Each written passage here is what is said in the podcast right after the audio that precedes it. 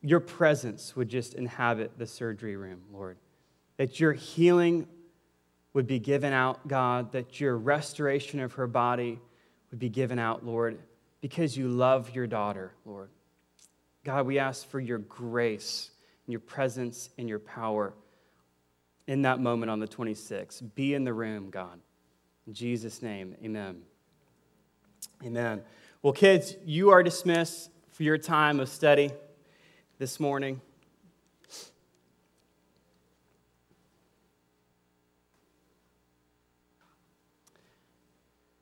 Today we're talking about sin, an appropriate topic given the horde of sinners before me today. So I thought I'd just go and scare you first, and then we'll, it'll get nicer. I'm just kidding. Um, we're talking about sin. We're talking about the forgiveness of sins, which we've sung about and recited, and um, and you know through the creed this fall. Um, I love I love that this line made it in there. Uh, in some ways, me and Scott were talking about you know why is it that it it didn't come in the Jesus section of the creed? Why did the forgiveness of sins come later? And and I, I think it's beautiful that it actually follows the identity of the church that Pastor Bart's been preaching on the past few weeks because it's the church that is the messenger of forgiveness in Christ to the world. And by the way, if you missed the last two weeks from Pastor Bart on the importance of the church, I encourage you to check it out. Those were phenomenal, phenomenal sermons. Um, a few weeks, or sorry, about a month, a year and a half ago, I was driving through Bluff Park where Jordan and I live, and I was driving past this church, and I saw the sign out front of the church, and the sign said, "Sin is bad, God is good, details inside." I thought, okay. And, and I couldn't help but think, what world are you living in that you think the people driving past your church think they're sinners? You know, until more modern times, um, it was generally accepted that there was a such thing as sin. Um, of course, different civilizations had ideas about what constituted right and wrong, good and evil, but the general categories of sin and personal guilt were woven into the fabric of societies. The Apostle Paul, for example, you know, knew this. So the ancient peoples understood the concept of um, an offended God, offended by the actions of people. They understood the idea of uh, temple sacrifices, atonement. They understood the idea of the intercessory role of a priest for you. So, when the Apostle Paul, for example, came to a new city to preach the gospel, he didn't have to convince anyone of the concept of an angry uh, God. They knew all about angry gods and goddesses. In fact, a lot of people in the ancient world lived in constant fear that they had offended the goddess of the harvest, which is why they had such a poor crop that year. Or if they were going to go on a sea voyage, they might make a sacrifice to the god of the sea in hopes of safe travels and that kind of thing. Um, and so, what the Apostle Paul and the early Christians labored to do was declare the identity of the one true God whom humanity had offended by their sins. The one God whose forgiveness they all and we all so desperately need. Jesus' ministry, on the other hand, was a little different because Jesus was ministering in a Jewish society that not only believed in sin, they actually agreed with God's standard of sin and righteousness, as found in the law of God. Jesus never had to convince anybody that they were a sinner. Maybe they didn't understand the depths of their sin, but when he said, The one that's without sin cast the first stone, all those good Jews let their stones fall to the ground. They knew they were sinners. This is not the world you and I live in. In case you didn't know, a lot has changed.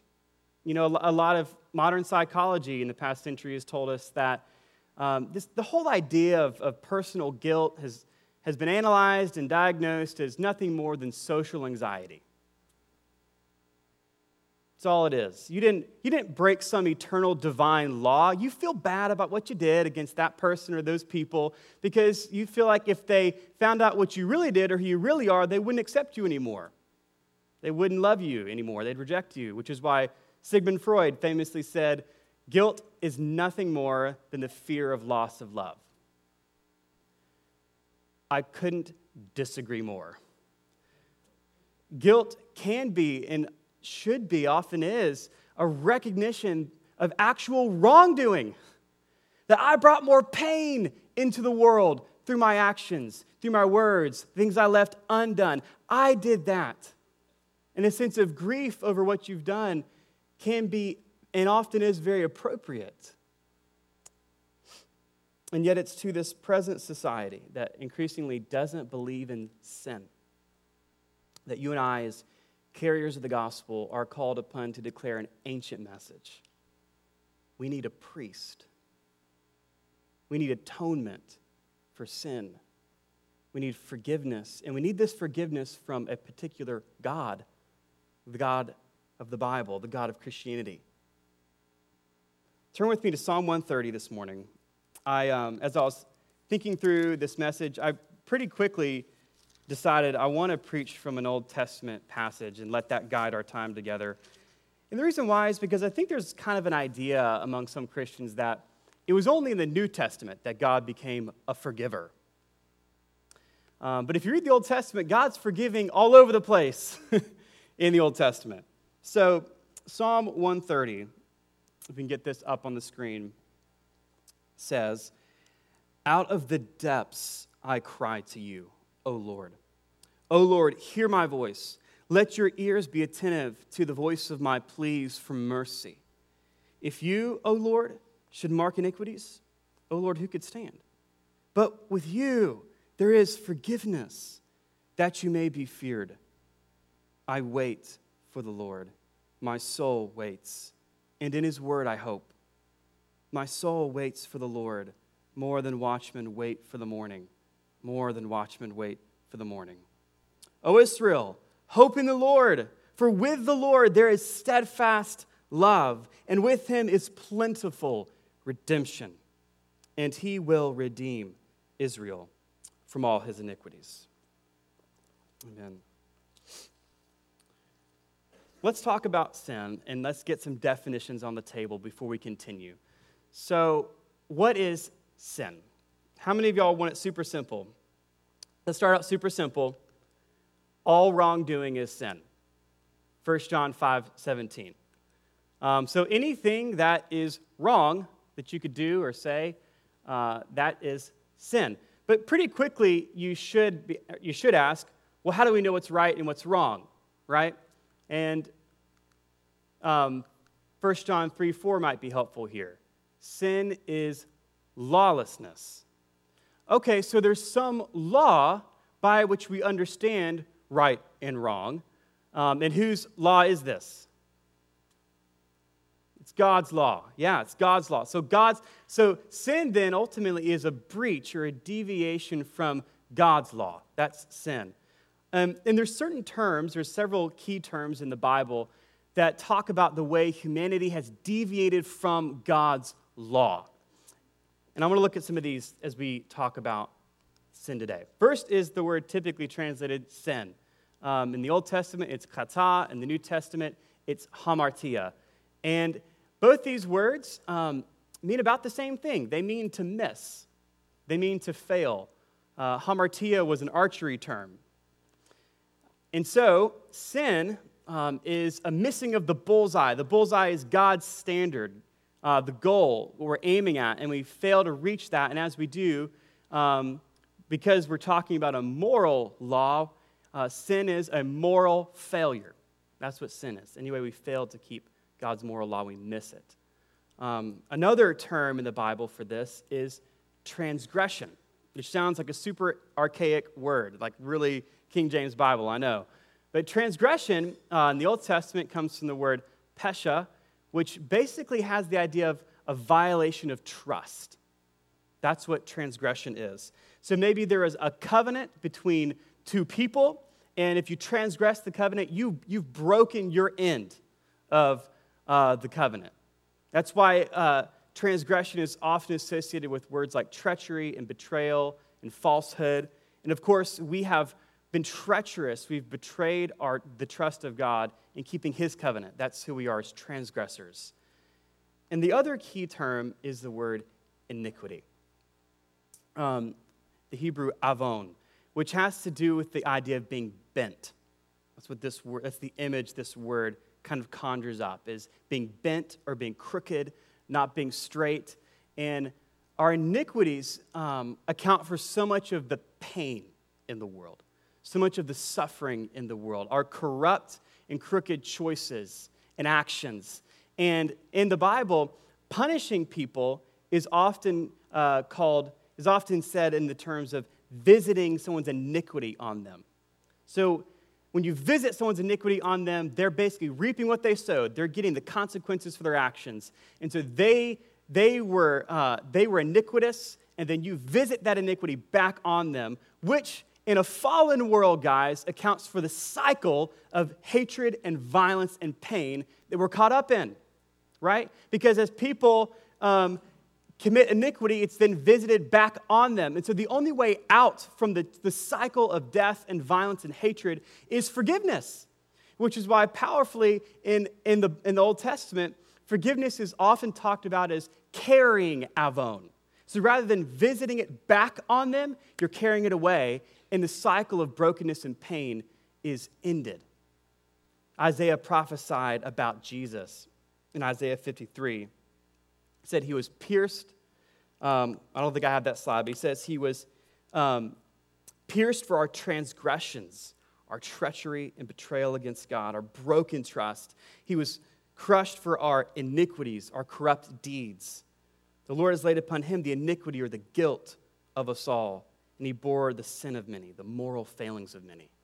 It's all redeemed in Jesus there. I want to do this for a second. Raise your hand if you were raised as a child by at least one Christian parent or at least one Christian primary caretaker? Raise your hand if, as a child. Okay, so the, the great majority of the people in this room. I was taught about sin by my parents and by the Christian communities that I was raised in, including this Christian community. And Jordan and I are going to teach Adeline about sin as well. Um, and from a very young age, I just accepted that I was a sinner without question. I don't think I ever had like a dilemma like over this. I just kind of, yeah, sounds great, mom. I'm, I'm a sinner. I, I, I get it. The vast majority of the people in this room essentially adopted the idea that they're sinners because of the influence of Christian parents and the Christian communities they've grown up in. This is increasingly not the story of the people outside the walls of this church the sign sin is bad, God is good, details inside. It, it almost assumes like the people driving past our churches are, are grief stricken over their sin and hopeful they can get God's forgiveness over it. And that's just not the case. It's just not the case. As secular ideals are taking stronger hold um, in our society in America, more and more people don't even believe in sin, much less it being something they need some God to forgive them of right? Now, understand this when we say people don't believe in sin, we're not saying people don't believe in right or wrong. We're not saying people don't believe in morality. Today, most people believe in morality. They just don't believe that a book from ancient Israel defines that morality for them. And why should they? Unless God encounters them with his presence and with the power of the gospel through our witness, right? In the same sense that if you had no, you, if we had no exposure to Christianity, why, why if someone said an ancient book from Africa tells you what right and wrong is, you'd be like, okay, right? I mean, think that we need to think in those terms. That's how they experience our truth claims. They need the power of the Holy Spirit to touch them, their eyes to be awakened to the truth of the gospel. Otherwise, why should they, right? Um, you know, so, sometimes I get discouraged when I think about these things. Can I put us into a little bit of despair for a moment here? Um, hopefully, I'll, I'll, pull us back up. But, um, you know, Paul and Jesus were ministering in very different societies than we are that believed in the need for God's forgiveness, or at least uh, the concept of offending a god or goddess by your actions. You didn't have to convince anyone of that, they were on board already. Um, modern secularism that we are experiencing poses new challenges for gospel proclamation for which there isn't a direct correspondence in Scripture. And I think it's okay to admit that. Now, I'm not saying Scripture doesn't speak to our situation, it absolutely does speak to our situation. But we can be honest about the fact that the setting we are experiencing is not the setting that Paul and Jesus were ministering in, where people accepted, generally accepted sin and offending gods and that kind of thing, right? Um, so, what can we do? How can you and I get people to see that they're sinners and need a Savior? How can you and I make people see that they've sinned and fallen short of the glory of God? Guys, these are entirely the wrong questions. Whose job is it to convict people of sin? Can I get an amen? It's not your job. Um, that should be really good news right now. It is the Holy Spirit's job. Jesus said in John 16, 8, and when He, that is the Holy Spirit, comes, He will convict the world concerning sin and righteousness and judgment. Um, Charles Spurgeon, a, a, great preacher in England in the 18th century, was walking through a sanctuary that had just been built for the church he was pastoring, a new, a new sanctuary. And of course, at that time, they didn't have microphones or speaker systems or anything like that. So the acoustics in the room really mattered at that time. And so he decided to test the acoustics of the room and how sound was going to carry. And he shouted, Behold, the Lamb of God who takes away the sins of the world. And the janitor who was in the foyer was overcome with the power of the Holy Spirit, runs in the sanctuary and asks Mr. Spurgeon how he can be saved from his sins. D.L. Moody, the American evangelist of the 19th century, was over in England, actually doing some preaching over there. And he he won, he, uh, speaking to a group of people, you know, gave a message on the forgiveness of sins in Jesus Christ, and all 500 people in the room stood up for, to receive Christ. And Moody didn't buy it. He said, I, I don't buy it. I think you're just standing because the person next to you is standing. For those of you who are serious, come back tomorrow night. The next night, all 500 people showed back up, feeling the weight of the conviction of the Holy Spirit. It reminds me of Psalm 130 that we read. Out of the depths I cry to you. O Lord, let your ears be attentive to my pleas for mercy. Mercy, God. Guys, I long to see this in our day. The weight of the Holy Spirit and the conviction over our sin and desperate need for a sinner. It's, it's there, it's not outmoded or outdated. The Holy Spirit is just as powerful today as ever. Because I might like your forgiveness when I wrong you, and you might like my forgiveness when you wrong me. But at the end of the day, if I never forgive you, you can move on with your life. If you never forgive me, you'll carry the burden of that unforgiveness, but you can limp on through life. The forgiveness of God isn't like this. It is before Him that humanity stands or falls before Him. Jesus said it. It's the Holy Spirit who brings conviction over sin. In Psalm, 1, uh, and, and Psalm 130 becomes, I think, such a beautiful picture of what happens when we feel it. Then that out of the depths we feel it. And I think you, you have a moment like Psalm 130, 3 and 4, where you say, if, if you, O Lord, should mark iniquities, who could stand? And the answer is nobody. If you, O Lord, should mark iniquities, record your iniquities and my iniquities, um, our bent and crooked actions in the world. And if there's no way out from that marking, then at the end of the day, nobody would be left standing. But with you, there is forgiveness. But with you, there is forgiveness that you may be feared. I want to see this in our day and in our time.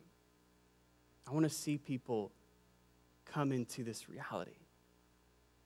And we can't beat people into this. We can't, nor should we. Even if we could, we can't. Um, it has to be a revelation of the Spirit.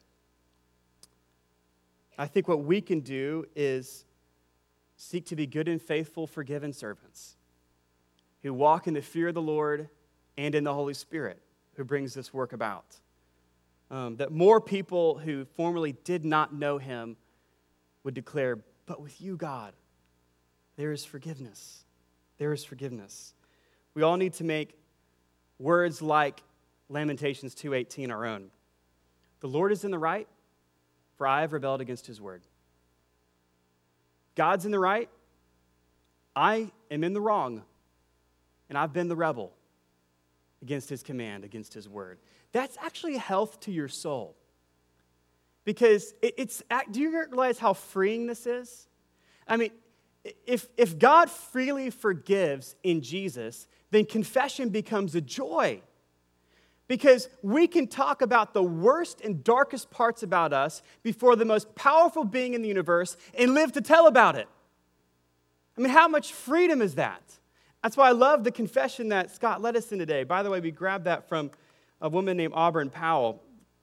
And we didn't write, we didn't write this, but I love the first, the first line in this confession.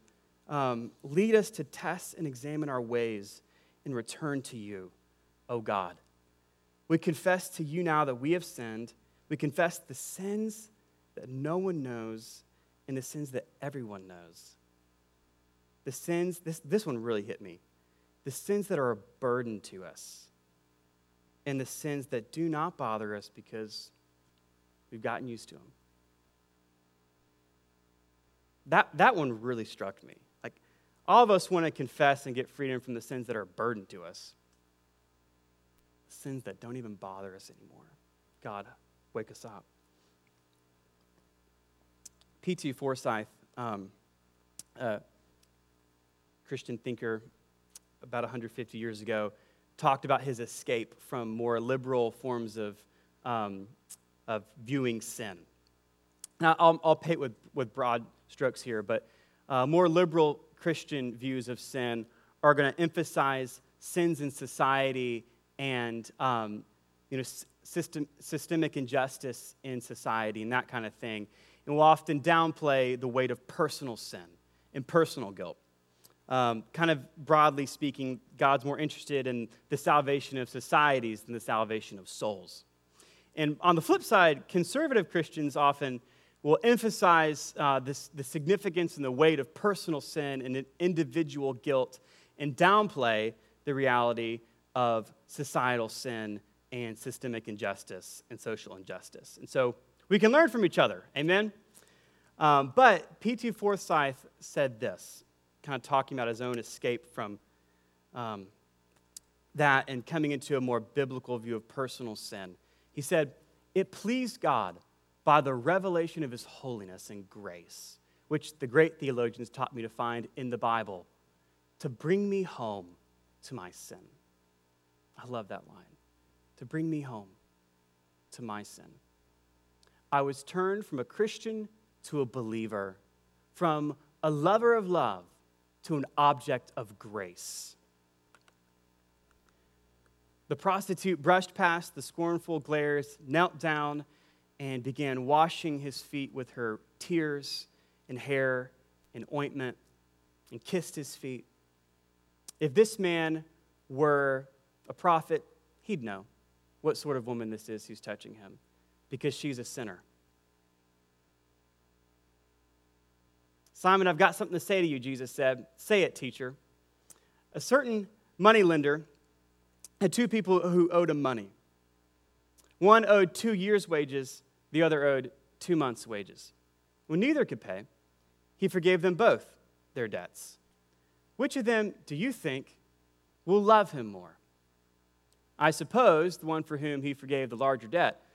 You've judged rightly, Jesus said. You see this woman? When I came in, you didn't give me any water to wash my feet with. But she has washed my feet with her tears and hair. When I came in, you didn't give me a, a, greetings kiss, but she hasn't ceased to kiss my feet. When I came in, you didn't anoint my head with oil, but she has anointed my feet with ointment. Therefore, I tell you, her sins, which are many, are forgiven because she loved much. The one who's forgiven little loves little. as they said among themselves, Who is this guy who even forgives sins? Jesus said to the woman, Your faith has saved you. Go in peace. If personal sin doesn't matter all that much, then what are we left with? And the answer is Christianity becomes a celebration of love. Of course, Jesus is the prime example to us of love. We're inspired by love. We become lovers of love. But if, in the words of P.T. Forsyth, I'm brought home to my sin, then I understand myself to be the object of God's grace in Christ Jesus. And my and your capacity for love will grow. I think we should own this right now. If our love is little, then we are out of touch with the depth of our forgiveness.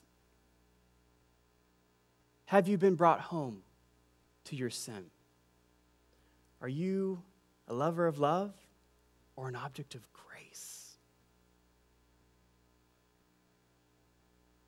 Are you a lover of love or an object of grace? This is the gospel. This is the gospel. Jesus says to this woman, um, he speaks of her saving faith. Your faith has saved you. And then he commissions her to leave with shalom to go in peace. And I hope she did because um, sometimes we can receive the forgiveness of God. Thank you, God, for forgiving me, but we struggle to forgive ourselves for things we've done. And by that, I mean we still hold it against ourselves. And I've done this, I've seen this happen just in pastoral ministry where people, they believe, yeah, I know God's forgiven me, but they live with this crushing regret. Um, Jesus forgave her sins, and commissioned her with shalom. You're called to live out in peace with the forgiveness that is yours in Him. And I think a lot of that just means really marinating in the forgiveness of Jesus, just living in and drinking in the grace of God, knowing yourself to be this object of God's grace, unmerited favor in Him. And as we do that, as we receive that forgiveness for ourselves and begin to live lives free of regret, which is, which is the power of the gospel, by the way, um, we're also called to extend forgiveness to others. And um, I'm going to read you this story by uh, Corrie ten Boom. It's a little, little long, but it's such a powerful picture of extending forgiveness. Um, I think it's worth our time.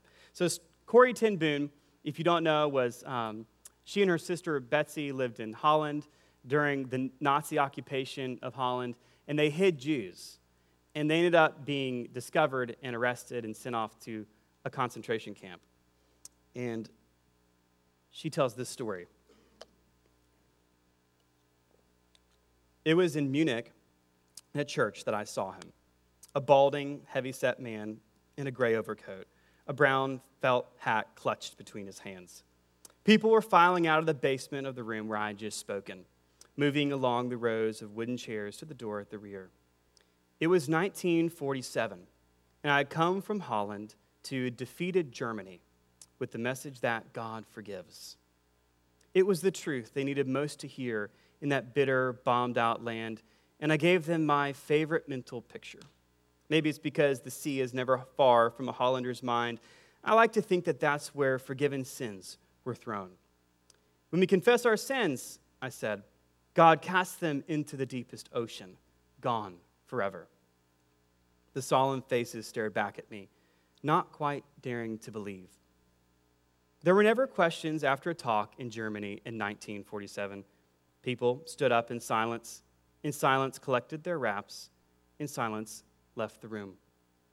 And that's when I saw him, working his way forward against the others.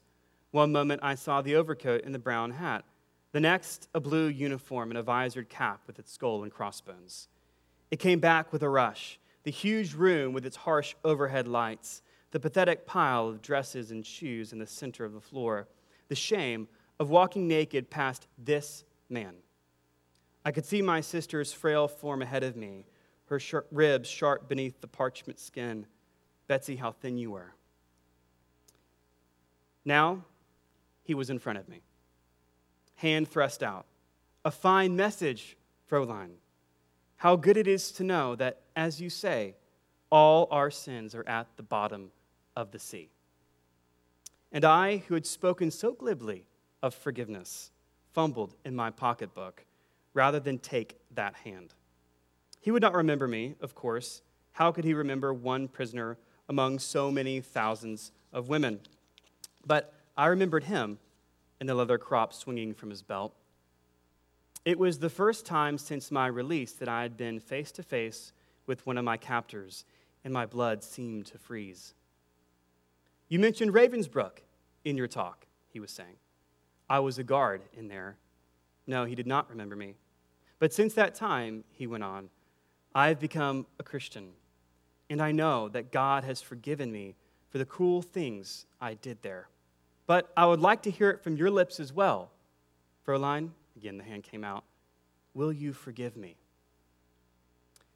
And I stood there, I whose sins had every day to be forgiven and could not. Betsie had died in that place. Could he erase her slow, terrible death simply for the asking?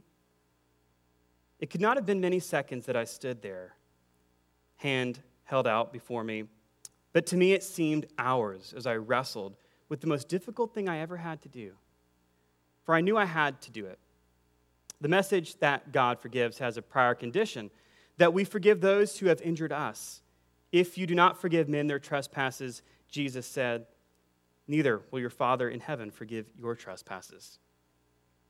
I knew it not only as a commandment of God, but as a daily experience. Since the end of the war, I had had a home in Holland for victims of Nazi brutality.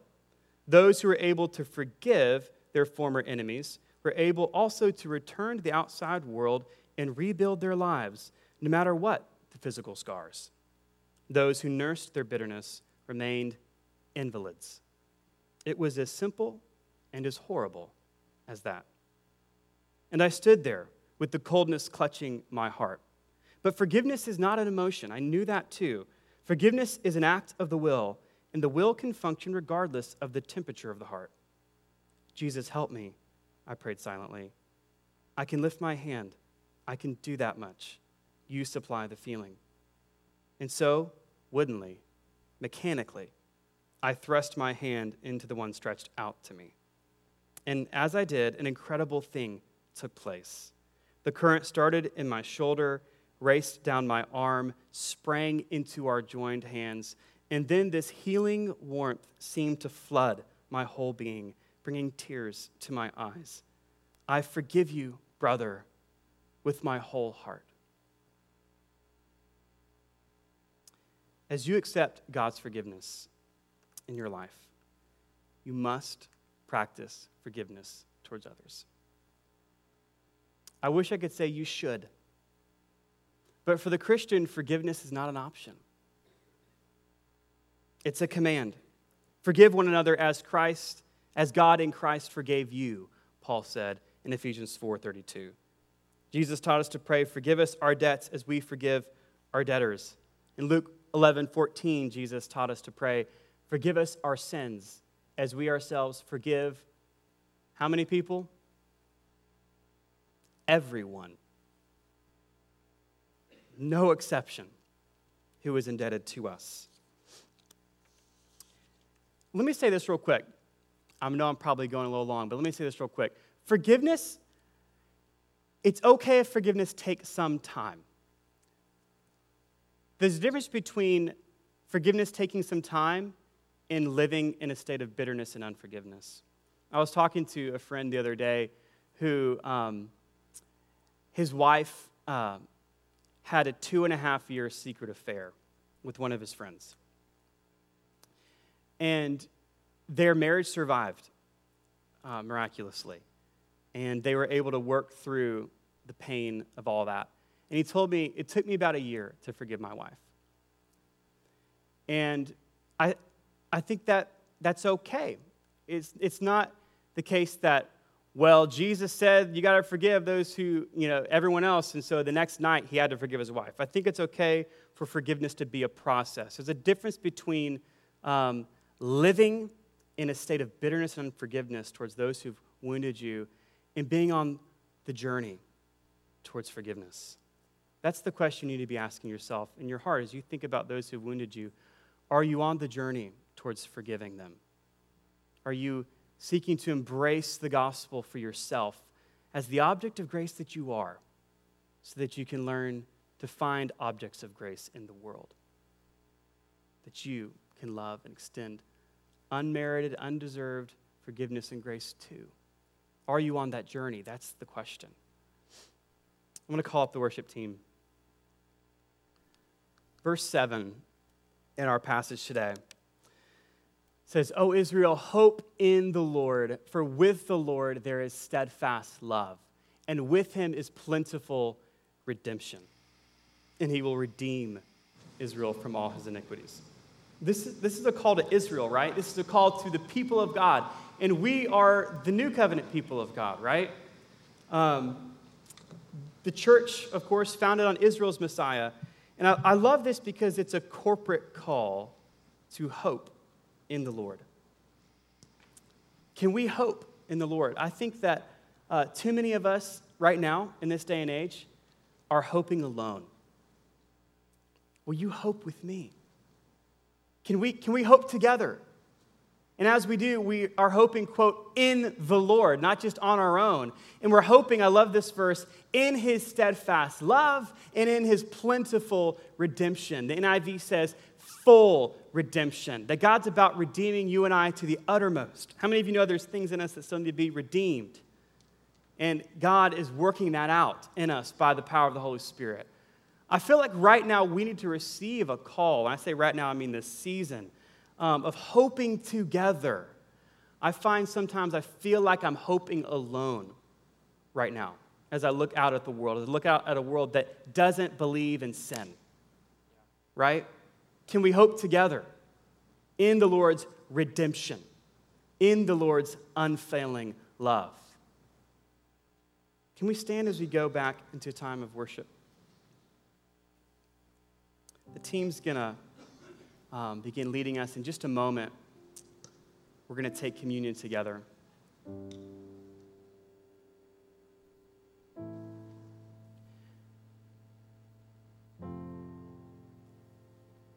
Just to make it super simple for prayer ministry today, um, if you're just sitting in your seat and you're saying, I, need, I just need prayer, uh, I just need a, a sense to hope again, to receive this message that I'm an object of grace, or for whatever you may need, just as, as the team goes and leads us, um, just raise your hand.